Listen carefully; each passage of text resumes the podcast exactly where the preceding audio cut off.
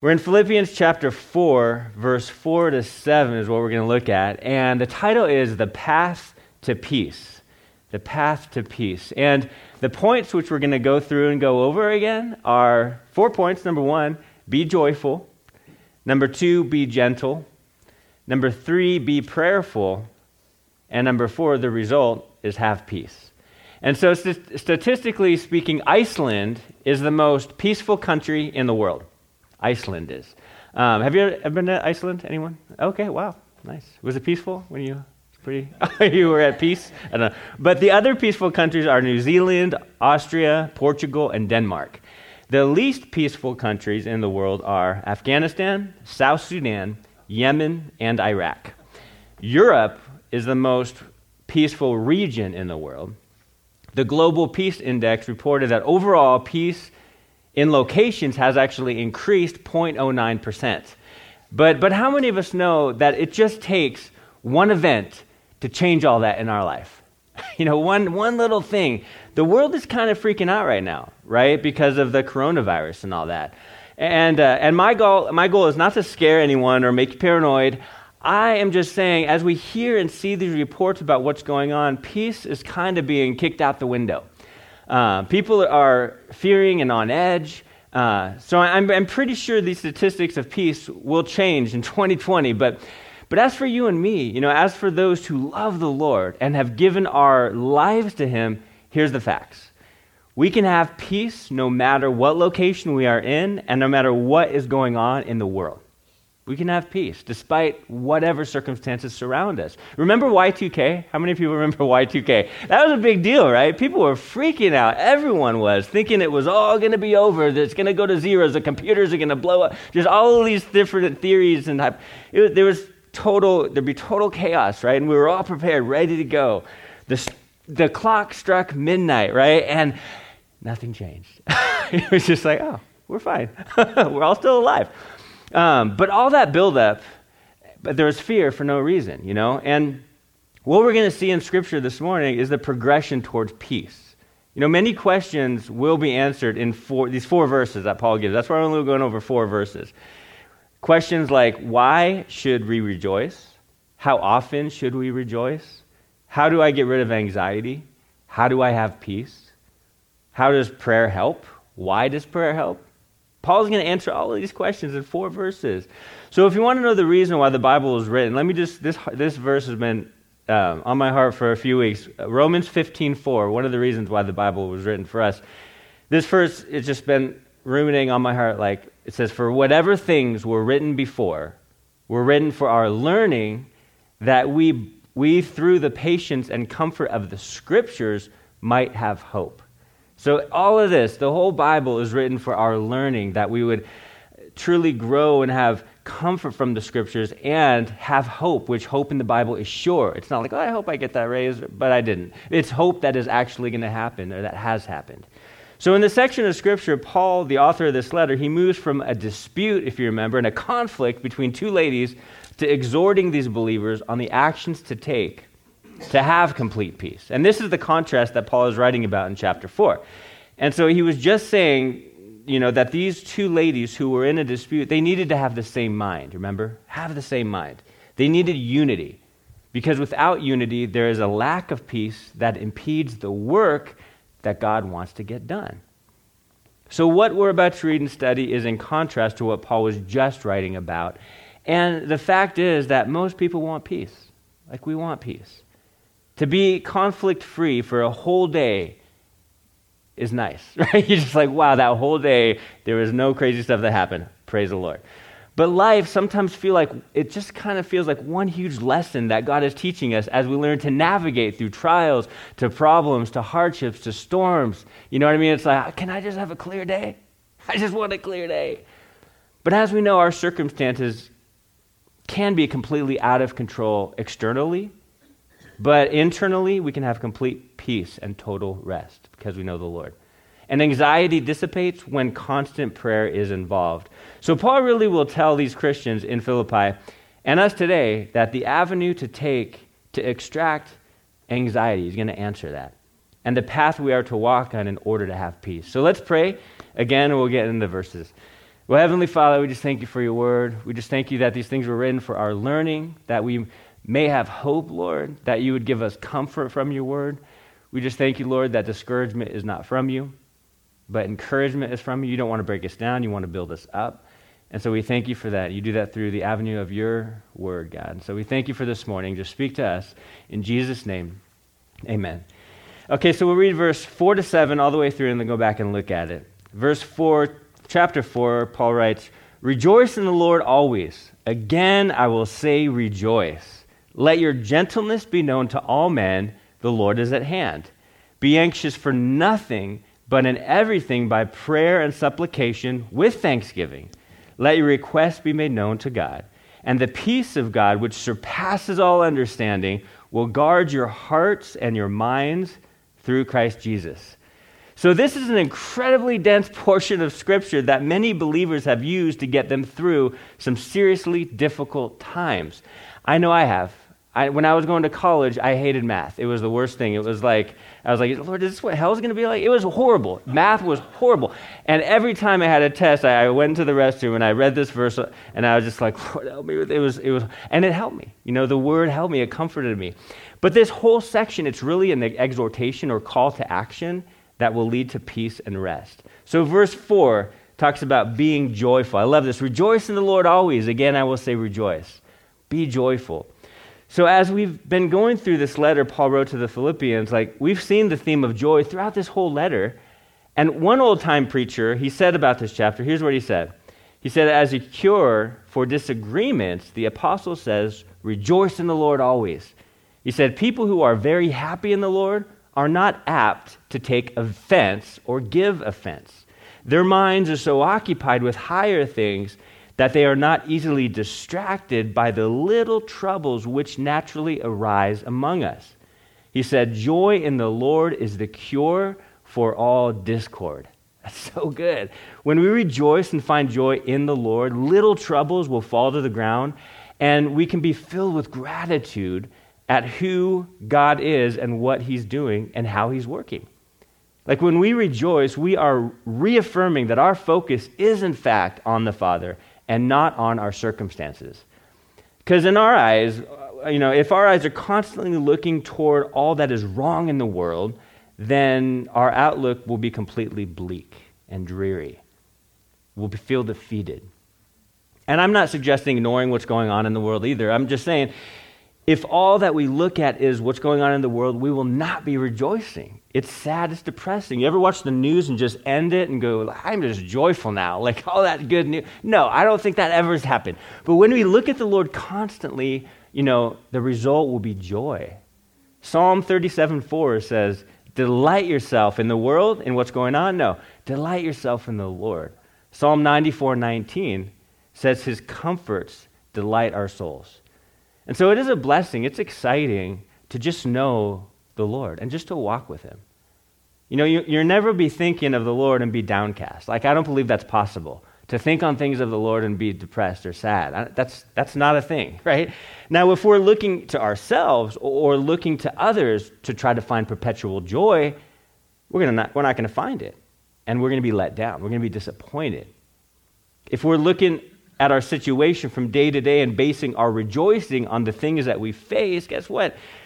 The spectrum of human emotions like will bombard us and we'll be unstable, we'll be unsettled. But when we look to the Lord Jesus, the result will be rejoicing. So to stop the quarrel and to not let the small stuff get you down, rejoice in the Lord. Answer the world's conflicts with a heightened countenance by looking to God. Answer the world's troubles with praise. Oh, I got a trouble. I got, I'm in another trial. Praise you, Lord. You know, we don't ask for trials, but when we go through them, we cling to Him like never before, like nothing else. Arguments will not lead to anxiety when we are rejoicing in the Lord because we will not have time or the heart to argue or fight.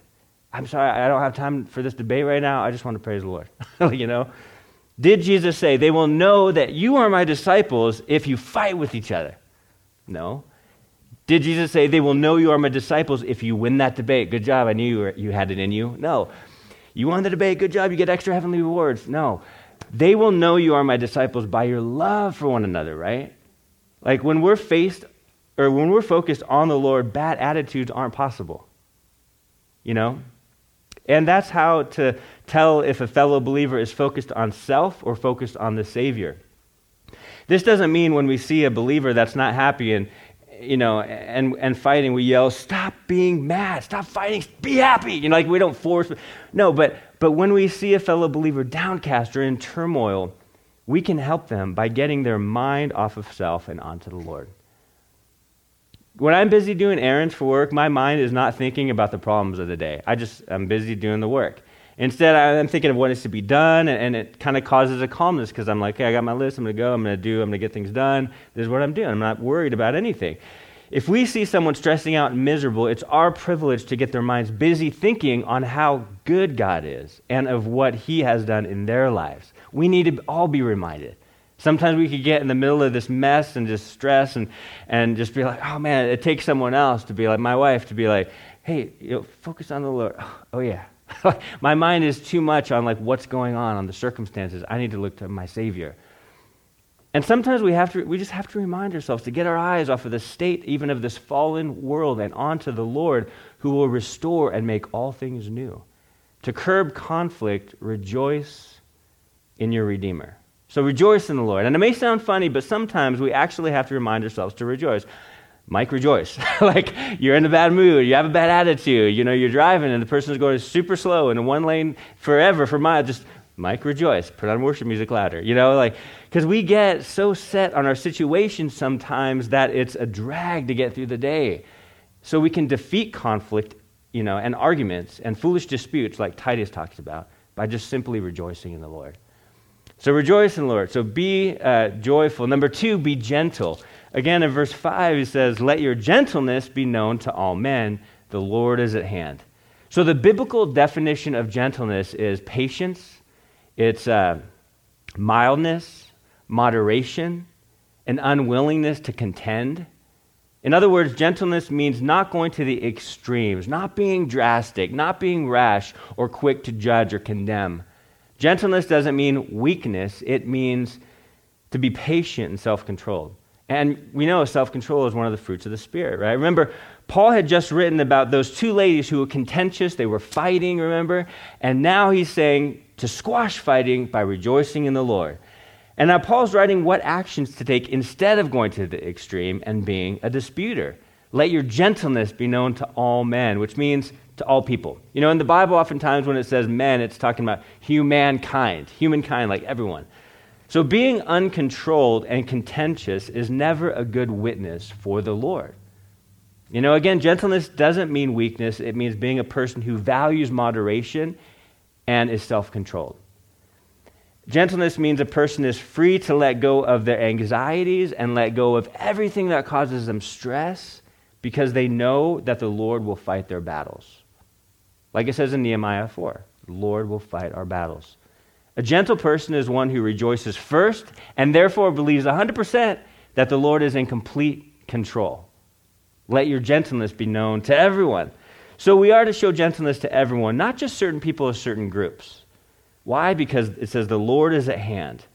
Knowing that the Lord is going to return and right all the wrongs, we can rejoice constantly and be self controlled consistently. May we have a sense of urgency when it comes to being witnesses for the Lord and relaying the, the message that could save souls.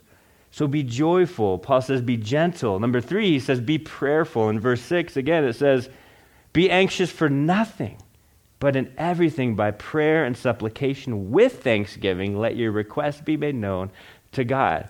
Be prayerful.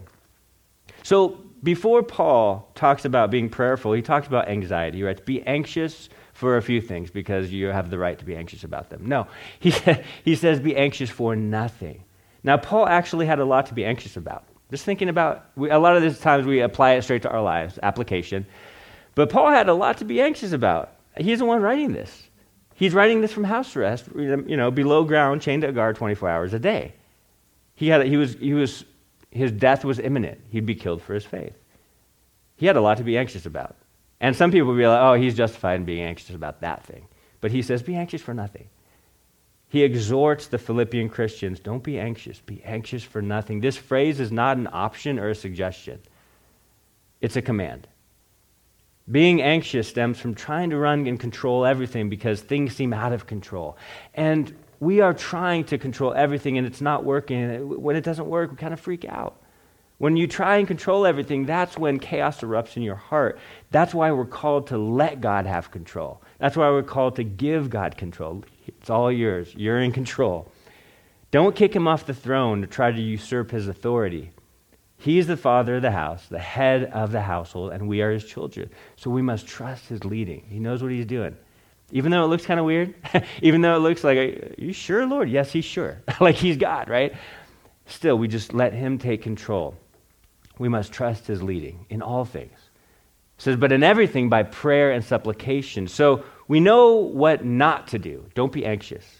And now we know what to do, which is pray or prayer and supplication. So Paul is saying that everything should fall under the banner of the action that we're to take in prayer. Pray about everything. Prayer and supplication. They're actually distinct. Prayer means the general action of seeking and communicating with God about everything. Supplication means talking to God about specific things or directly asking God to do something or help in some specific way. All the prayers that you don't pray will not be answered. Pretty obvious, right? It seems pretty obvious. All the prayers that you don't pray, it may not be answered because you're not praying them, right? We have not because we, what? Yes, ask not. We can't expect God to answer prayers if we never seek Him for the answers. And oftentimes, what we do in our American microwave mentality, pray, for, pray once for it, Lord, oh, okay, didn't answer it, forget it. And we kind of just walk away, right? And I, that's why I love what Paul says too. He says, uh, pray without ceasing, you know? Just be in consistent prayer for people, for your situation, for the future, for the present, for, you, you know what I mean? For who to share with, just in consistent, constant prayer. God does, he does know what we think, right? But he also wants us to have open communication with him. And it's important to know we can bring anything to God in prayer. Even, I'm sure none of you do, but even complaining, you know, even whining. Like you can bring that to God in prayer, be like, okay, I'm not going to whine to God. Okay, God, I love you. But you can come to God honestly because you know through the 70 something Psalms that David wrote, he was a complainer. He was a whiner, whiner. He had some vengeful thoughts, man. He wanted his enemies to just die and be tortured. So you can come to God in prayer, but even during that time, he would end the Psalms, end that prayer, end that song with praising the Lord. Because he realized, this is all my flesh. Let me put it out there. But he ended with praising the Lord.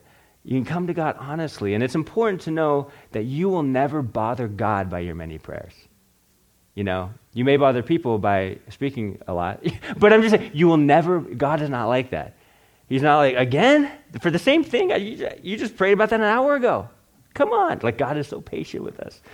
He wants us to seek Him. God knows what we need, but He, uh, he, he will often wait for us to seek Him and wait for our participation in prayer. You know, prayer is not a monologue. You know, I don't know if you've ever done any acting. I, I took an acting class in college, and um, after I, had this monologue, and I chose this uh, Latino character. I, I, didn't have an accent. I, I don't even know what I was. And so I like I studied it and ready to go. And it was the day of presentation. I was super nervous. I had no idea what I was doing. But I went up there and I just like, I just blew it big time. I messed up so badly. I was so embarrassed that I quit the class. And there goes my acting career. you know, but, praise the Lord. But I was, it was horrible. But prayer is not a monologue. Okay, God, here's my list. Dun, dun, dun, dun, 10, 11, 12, 13. Amen. It's a dialogue, right? It's we talk to Him, we're honest with Him, we lay it all before Him, and we will go, Lord, okay, and I'm going to be still, know that you're a God, and I'm going to listen for your voice and listen for your answers. And it might not be right then. It might be that next day or that next week or even that next month. But it's not only talking, right? Prayer is listening because we want to know what God wants us to do. Participation in prayer. How is our prayer life? You know, if it's constant, then you'll probably be a person who rejoices a lot, and anxiety will be a rarity because you're seeking God often. Paul goes on to say, and he tags it with, with thanksgiving. Do this with thanksgiving. So we seek God, the result will be thanksgiving because when we pray, it will give us a heart of gratitude and a heightened countenance. And also, the great thing about being thankful is that it, uh, it abolishes whining and complaining because your mind is on your blessings and not on your burdens. Your mind is on your blessings and not on your burdens. Having thankful hearts, it, it guards against bickering, it guards against complaining, it guards against bad attitudes. So, Paul says, Be joyful, be gentle, be prayerful. And now the result of all these actions will be you will have peace. You will have peace. Verse 7, read it one more time. It says, And the peace of God, which surpasses all understanding, will guard your hearts and your minds through Christ Jesus. Have peace. This is the result of being gentle and prayerful. The result is peace. And when we have peace, anxiety is nowhere to be found. We have the antidote or the avenue of peace right here. And, and the Bible talks about three aspects of peace from God. I'm just going to list them for you. Number one, first there's, there's the peace from God the peace from God. The Lord is our source of peace, and the more often we remember that, the more we'll look to the Lord for peace. And you know, Paul started many of his letters writing grace and peace. So, peace from God. Second, we have peace with God. And this type of peace results from the relationship and connection we have through Christ. So, peace from God, with God. And thirdly, we have the peace of God. And this is the type of peace the, uh, that Philippians 4 7 is speaking of. Peace of God. This is peace that's far beyond our rational understanding, even. Like, we don't even understand this kind of peace. It's a peace that is from above and is supernatural. It's a peace that is powerful and beyond our way of thinking, even. This is a peace that surpasses all understanding. Like, like this doesn't mean we don't understand the peace of God. It means it's not enough to explain the peace of God it has to be experienced. It's not just a thought, it's not just words written in a book. It's, it's been experienced. And that's the thing. Like you, if you're a believer, you've had the peace of God where you're like, man, it's just chaos. Look at, look at all this chaos around me. wow. But I just have peace. I have the peace of God, though. It's not enough to just talk about it or explain it. You can explain it all day long, but until you experience it, the words mean nothing peace of God. It's beyond our understanding, it's beyond our thinking. It's so powerful, in other words. It has to be experienced. Paul says it will guard your hearts and minds, even. So the peace of God is a peace that guards our hearts and minds. The word guard, it's a military term, bringing to mind someone standing guard over a location. You know, when I went to Nicaragua last year, my friend has a church there, Calvary Chapel, uh, Managua, he made fun of me the whole time because I said Managua because I didn't know how to pronounce it. so I did this Facebook thing, and he was just like, he made fun of me. It was awesome. But um, but there were these huge concrete walls, uh, like this one entrance around this Christian retreat center. It was amazing. Once you go in the big walls, um, it's just lush, and there's just like a retreat, and um, you, people get poured into and have conferences there. But there was huge concrete walls, like as high as you can see, and and one entrance with a gate, and there was a man standing there with a machine gun. And it's like, what's going on here? Where are we? You know, it's like, this is normal. This is just how it is, you know? But they needed to guard the place to make sure those inside were safe. And so the peace of God guards our minds and our hearts because when we have His peace, peace from above in our hearts and circulating in our minds, then the fear, the doubt, the anxiety, the stress, the trouble, you know, that the world, the flesh, and the enemy throws at you, it will hit that wall of protection, and all those things will fall to the ground. You don't have to worry about them. You don't, you know, I didn't, when we were there, I didn't go like, hey, hey, hey, talk to the guard. You know, I'm like, give me that machine gun. I got this. I'm going to guard it. I'm, I got it. I didn't do that, right? You probably shoot me. But he was guarding it. I didn't have to worry when I was in that compound. And it's like, you don't have to worry because the peace of God guards your heart and your mind. You don't have to force peace. It comes from seeking the Lord, praying to the Lord, looking to the Lord. It's amazing. How good is God? God's peace actually guards us. An absence of God's peace will lead to a tumultuous heart and a mind that's open to attacks of, inc- of discouragement. And so we have to remember God's peace actually protects. So let's recap. There's a lot here, but uh, there's a lot to, of practical lessons to learn from just these few verses. But it's like look to God and you'll have a joyful heart. When you have a joyful heart, you'll have a gentle, self controlled countenance. Seeking God through prayer will halt anxiety. And having peace of God will guard your heart and your mind. Also, be thankful because it curbs complaining. I mean, that's, It's amazing. It's so good. So be joyful, be gentle, be prayerful, and the result will be you'll have the peace of God. The peace of God. I love these reminders from God's word, don't you? I, I needed them. Like every time I study to teach, they speak to me. It's not like I'm gonna I'm gonna get these and I'm gonna get them. You know, it's like no, it gets me first, and then I'm like, Lord, yes, this is. I need to be joyful. I need to be gentle. I need to be prayerful. You know, I, I need to have peace because there can be so much turmoil in the world. It can be so bleak. And if you focus on the circumstance, you focus on the storm like Peter was, you will sink. He focused on the storm and he started to sink. But when he focused on Jesus, he stayed afloat. We will stay afloat when we focus on our Savior. Yeah, there's always going to be a storm. There's always going to be a problem. There's always going to be a hardship. There's always going to be a trial. But also, God's always going to be there with us and he's always going to get us through. He's on the boat with us, sleeping with his head on a pillow, remember? He wasn't even worried about it. What woke him up was the disciples' anxiety. They, they, they could have been just been like, okay, there's a crazy, huge storm that we've never seen, but Jesus is on the boat and he's not worried, so I don't have to worry. You don't have to worry.